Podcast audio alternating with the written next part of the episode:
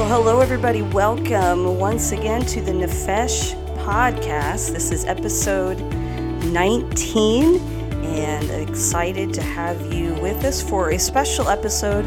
Special in that it is Thanksgiving this week, and for those of you in the United States, you know what that means. Thanksgiving, a day of, well, supposed to be thanks, established over 160 years ago by President Abraham Lincoln, a day of thanks and commemoration for all that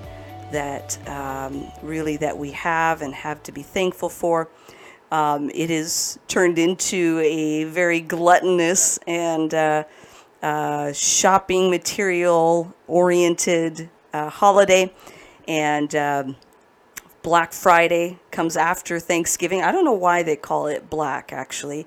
I don't know what that's supposed to mean, Black Friday. But essentially when people are out there, sometimes sleeping overnight in their sleeping bags and tents as they line up outside of stores. Stores do a major sale on Friday, Black Friday rather. Some people think it's Good Friday, and if you may be one of those ones. I've never done it personally. Just even thinking about it gives me a lot of anxiety. But some of you are pros at it. You know, you get in there with your knee pads, your helmets on. You're ready to tussle for all of those really great deals that happen on Black Friday.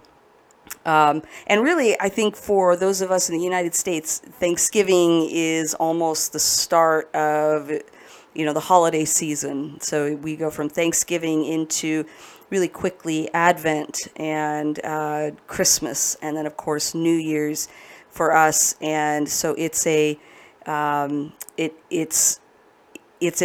of celebration and slowing down, and really I think a desire to spend time with family, a desire to slow down, a desire to eat, yeah, for sure, maybe a desire to get good deals, but it's a great opportunity for us to slow down and for us to reflect upon the very things that we do have and the things for which we can be thankful.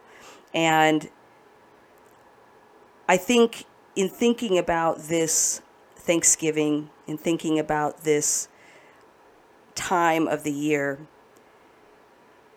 reflecting upon the ability to be thankful and the ability to find ways of having a fresh perspective on life and understanding that impact upon our soul and our spiritual formation.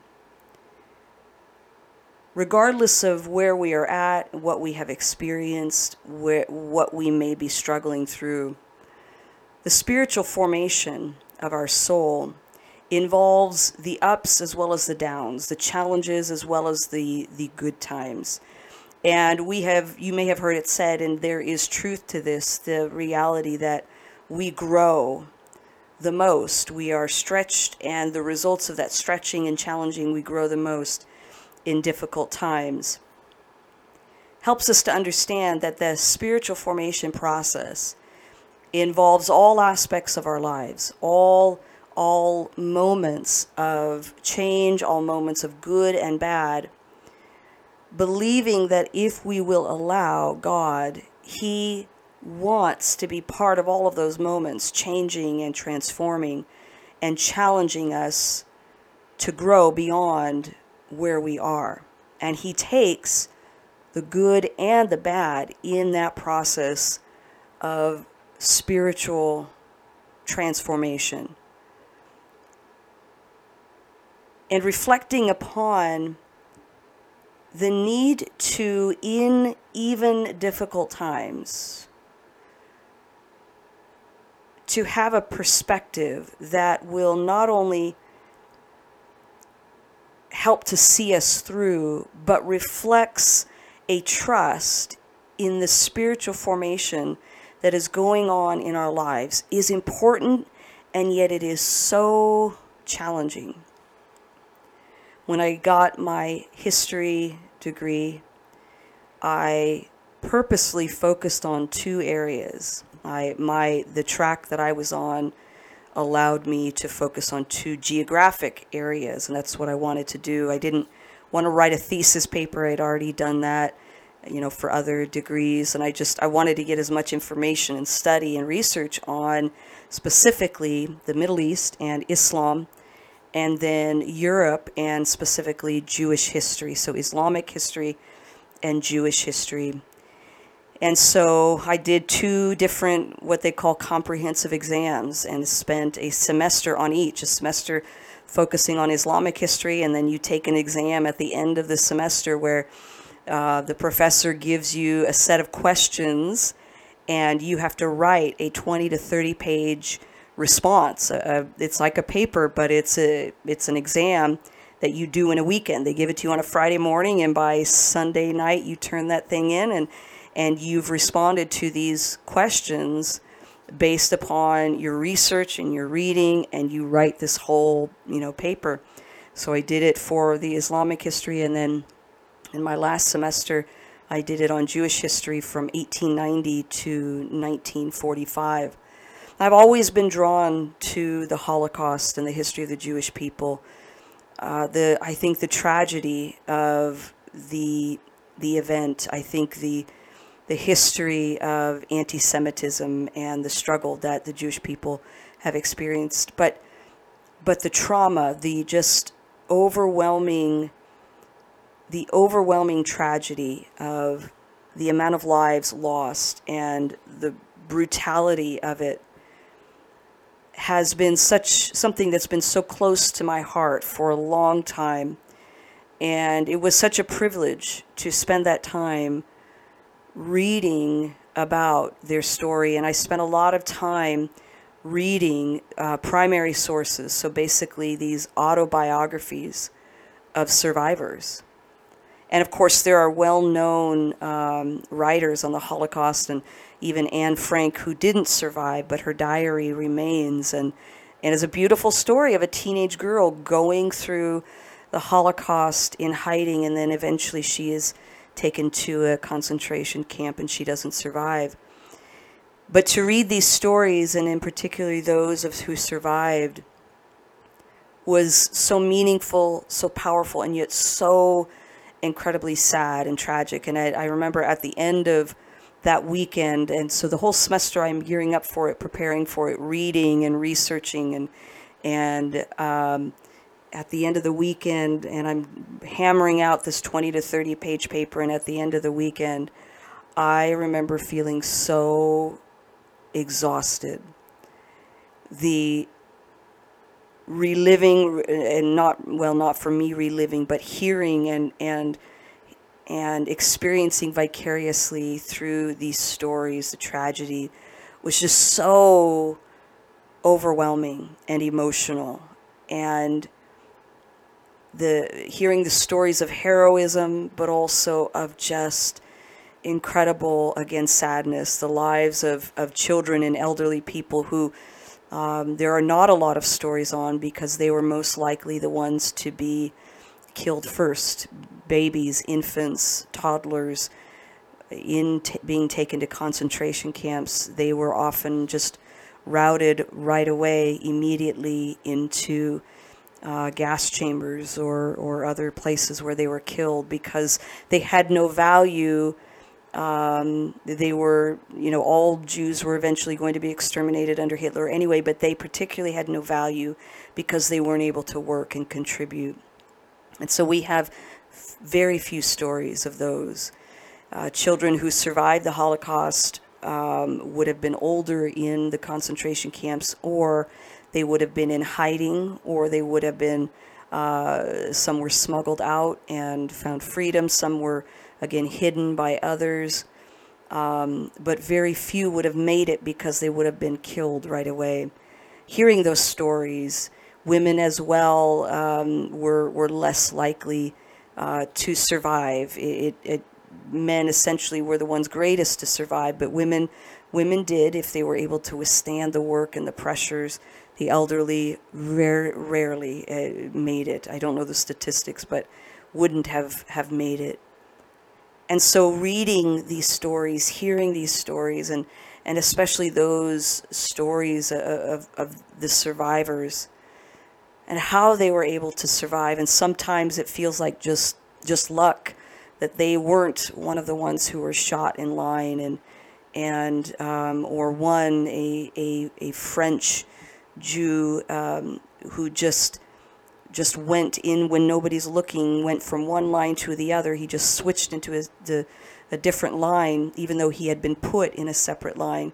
He switched and went into a different line, and that saved his life, because the line he had been assigned to were killed almost immediately. Sometimes it feels like luck, but there is a deeper message, and of one person in particular, of an Austrian Jew, Viktor Frankl, who survived the Holocaust. He was a psychiatrist, and his wife and his, I believe it was his baby daughter, were killed. They did not survive the Holocaust, and he didn't know that, of course, until after he was out, the war was over, and he was liberated. But he lost his wife and his daughter in the Holocaust. This Austrian psychiatrist, who, as a result of the Holocaust and his experience there, he developed a psychotherapeutic training that was became known as logotherapy. And as a result of the experience, and probably out of his own need to survive, developed this therapy that he went on to utilize, and others still utilize today. And really the whole focus of that therapy is to help people reorient their understanding, reorient their perspective toward meaning, and toward the meaning in their lives. He said this, he said that, he said, "Woe to him who saw no more sense in his life, no aim, no purpose, and therefore no point in carrying on. He was soon lost." That really those who survived were not necessarily the strongest, the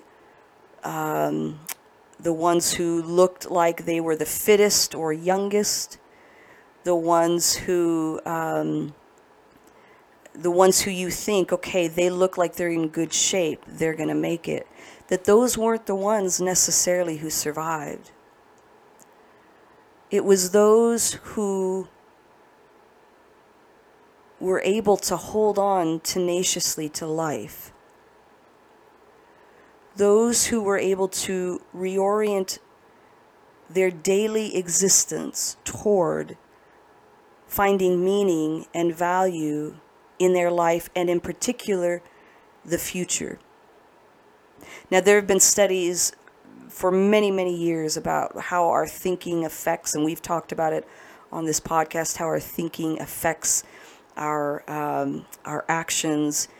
Our beliefs are really important.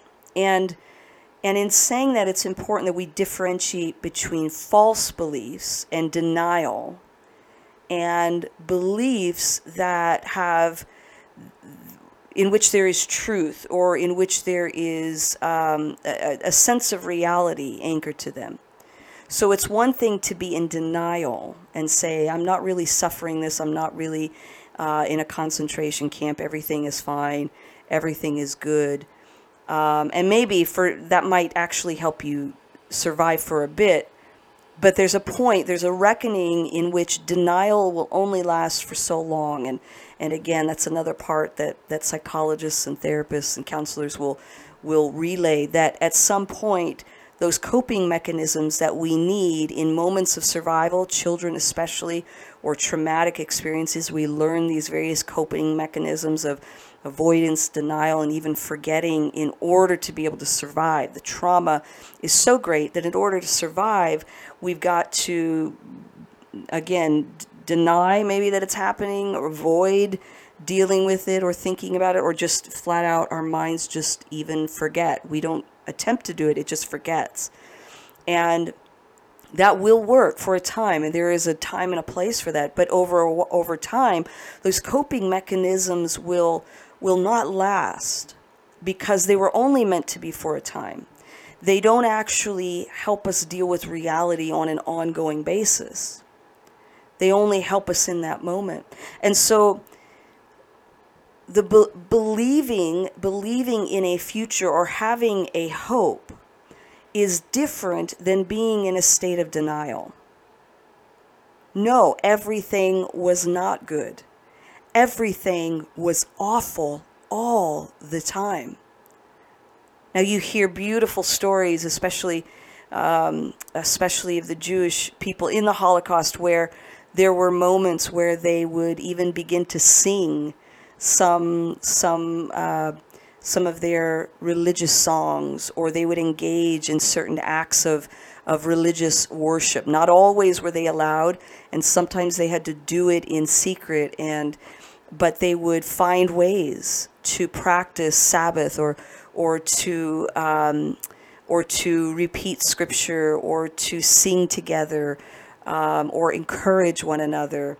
That there were moments of community and moments of sacrifice that are beautiful when you read and when you hear about these acts of humanity in very inhumane places. But it was bad from start to finish.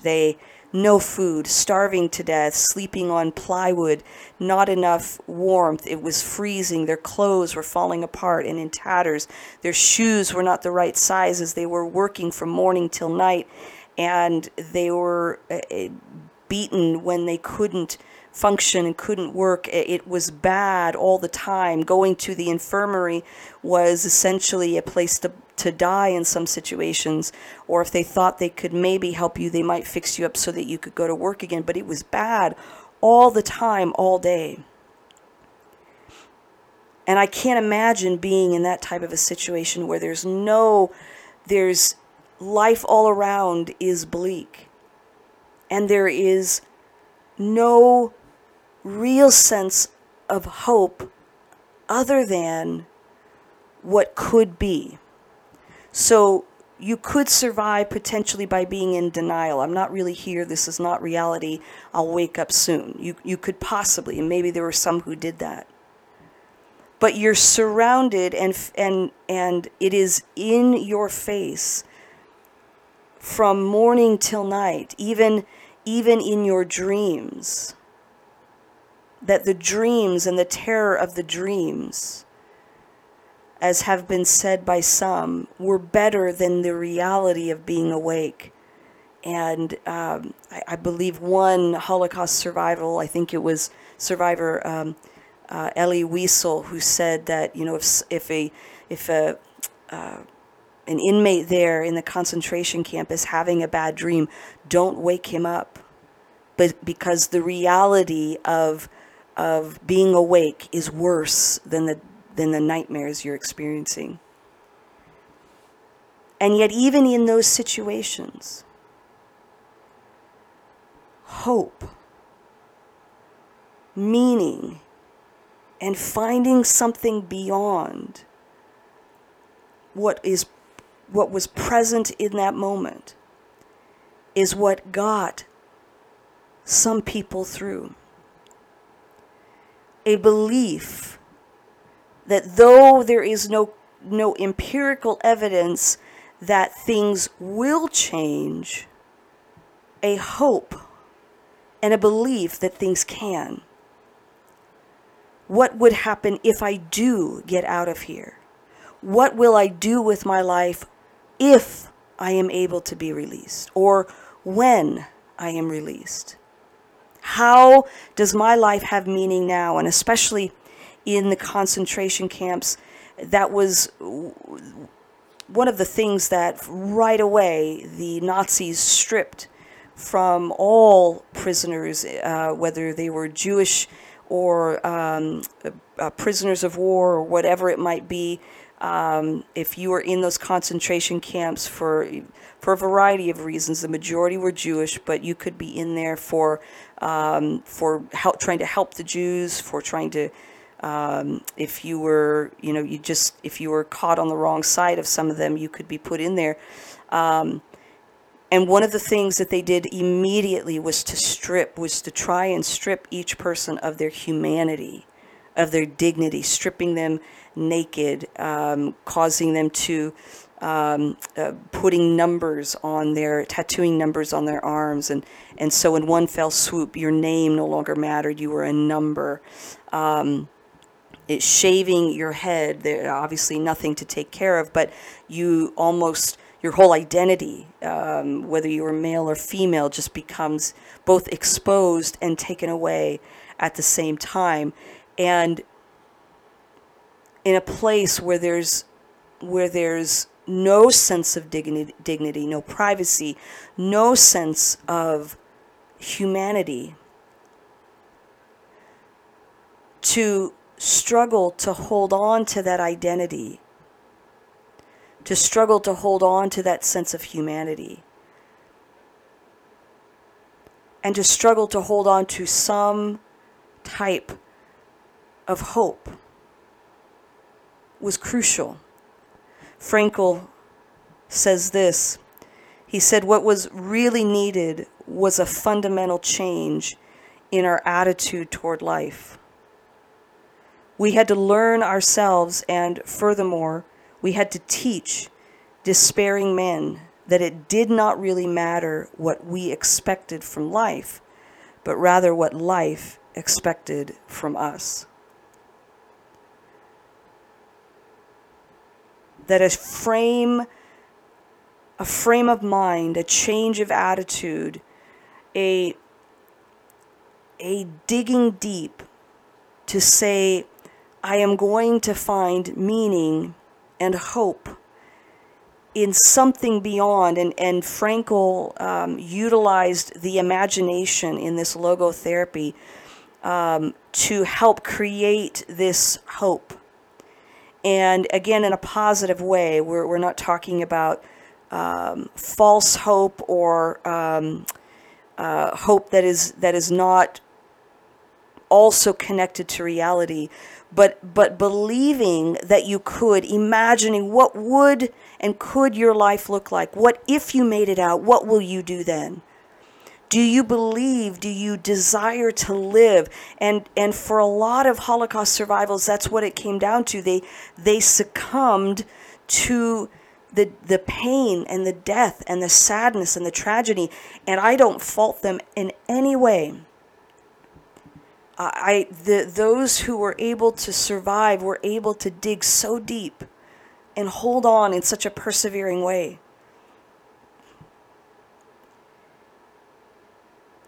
Because the situations and circumstances were awful. But they had to find something. They had to create something in their imagination. They had to shift their attitude around towards saying, my life has meaning.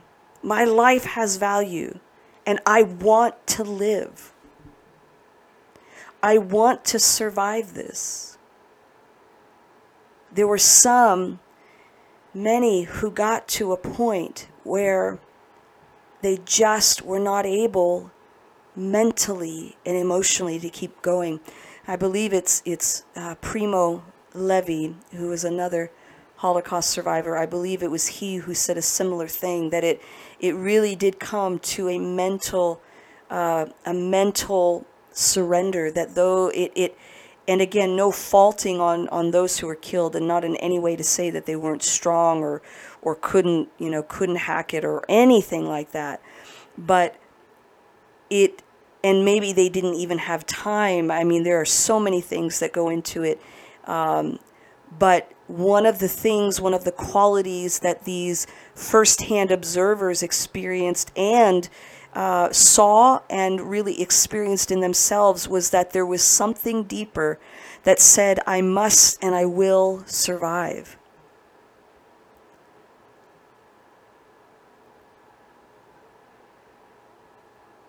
That I can survive. That if I do survive, how will my life have meaning beyond this? And Frankl appears to have, and this was true of others, even rabbis who were in those camps, that they were able to help others and give solace and comfort at times. I mean, it was difficult to even do that, but at times to help others, those who were despairing, to say, you can do it, we can do it, there is life, there is meaning, there is something beyond this.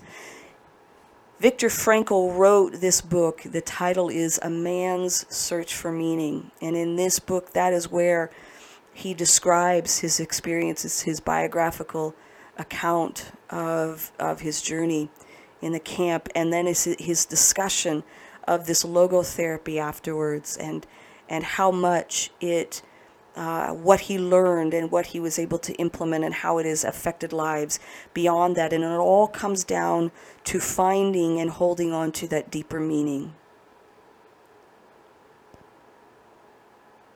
To allowing there to be this deeper, deeper sense of value and worth, and clinging to that. There is a study that psychologists have done, and I think I've talked about it before, about willpower and how we run out of willpower as humans. That it is really an energy, and we have a certain amount of willpower. But after a while, especially if we're being tested, whether it's to lose weight, to keep ourselves from some type of addiction or temptation, that we run out of that willpower. And if you've ever tried to stop doing something or start doing something and failed at it, you will know that there comes to a point, maybe at the end of the day, you've done so good throughout the day of not doing or doing something, but at the very end of the day, you've resisted, and maybe you even feel good about it, but then something comes at the very end of that day. That chocolate chip cookie is placed right in front of you, and it's like, I have no more willpower to resist. I have to eat this cookie. I just cannot. I have resisted. I have been so good. And it's not even so much a thinking where, okay, I deserve this. It's more about, I just can't resist anymore. And so what authors and psychologists have encouraged, in fact, authors of a book called The Power of Full Engagement, a really good book, they've encouraged not resting on the willpower, but resting on the value underneath what it is you are trying to do and not do. Because willpower runs out. And if you rest upon, I'm just not going to do it, or I'm going to do it, I'm going to not eat that cookie, I'm not going to eat that sweet, I'm not going to do that, you may last a day, you may last 2 days, 5 days, a week, a couple weeks. You may even lose the weight that you wanted to lose, or you may get healthy. But if there's not an underlying value that is deeply anchored within you, you will not be able to continue to resist that with which you struggle. That the value that is there, for example, if you want to get healthy because you want to be around for your kids and your family and others, that value is going to anchor you. But if the desire is just to get healthy so that you can look good or feel better, well, that's good. But when you start to feel better, you may go back to old habits, unless there's a value to anchor you. We think in terms of being in the most awful of places in these concentration camps. There had to be something deeper than simply, I'm not going to let all of this bother me. There had to be a value that was deeply rooted the will to survive, the will to say, I want to live, had to have been one of the values that anchored these people and helped them to survive under extreme and awful circumstances. When we think about our lives right now, post-pandemic, still struggling with COVID, but around the world, but not locked down anymore. Both the U.S. and the world seems to be heading into, we're dealing with inflation, maybe potentially heading into a recession. Things are not well. Mass shootings continue to take place all over the United States. Still challenges with Ukraine and Russia. Wars in Ethiopia and other parts of the world.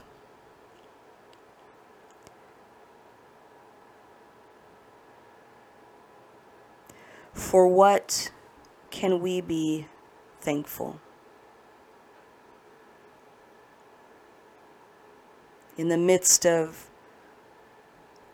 difficult situations, hostile situations, loss of income, loss of family, loss of agency, health. For what can we be thankful? And here is that underlying value that can anchor us.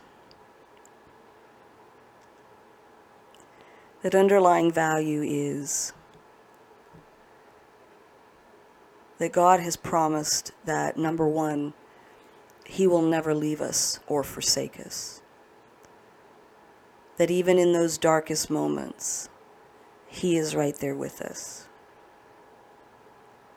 He has promised, number two, that all things work together for good for those who love Him and who are called according to His purpose. That even in the midst of darkest moments and difficult times, He has promised to work that out for our good.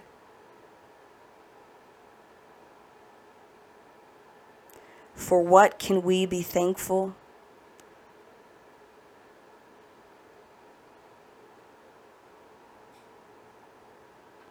The third reality is that this life is not all there is.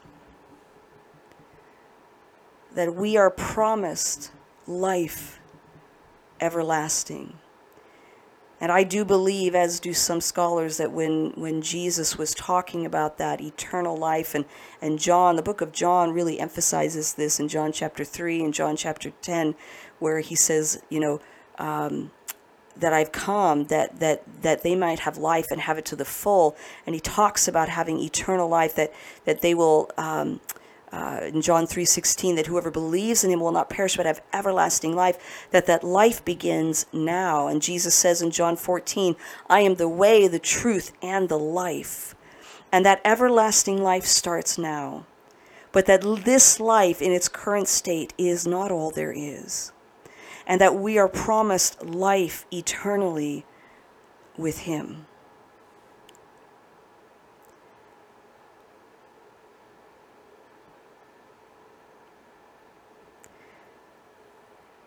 If we can see all things that surround us, the good, the bad, and the ugly, as opportunities for His work and growth. If we can see that the challenges that we are currently facing are building in us that hope, are building in us that character, that strength, that spiritual growth that is preparing us for life with Him and even life here now. If we can see that we are never alone and walking through those valleys, those challenges with Him, we can, as Paul tells us in 1 Thessalonians 5, to give thanks always. That in everything we can give thanks.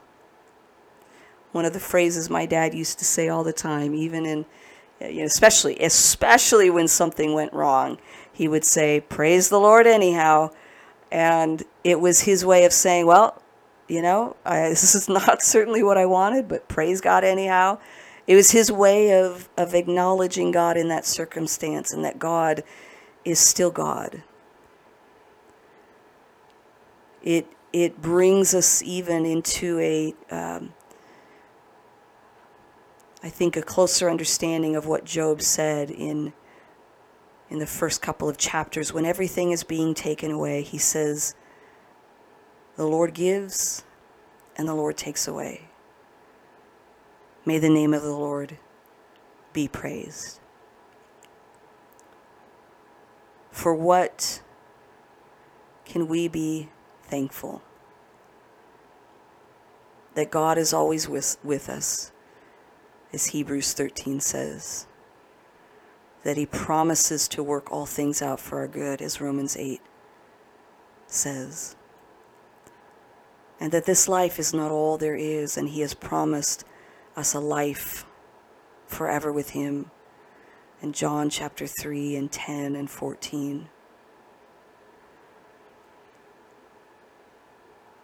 That is how we trust. That is how we give thanks.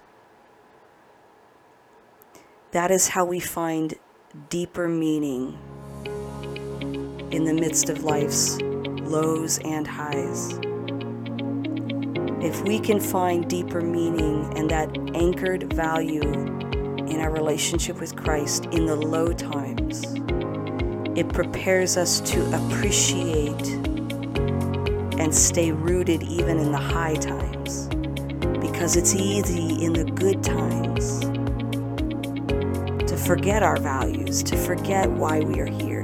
It's easy to get lost in the goods, the good part of life, the Black Friday deals, the wonderful Thanksgiving meals, the Christmas presents, and everything else.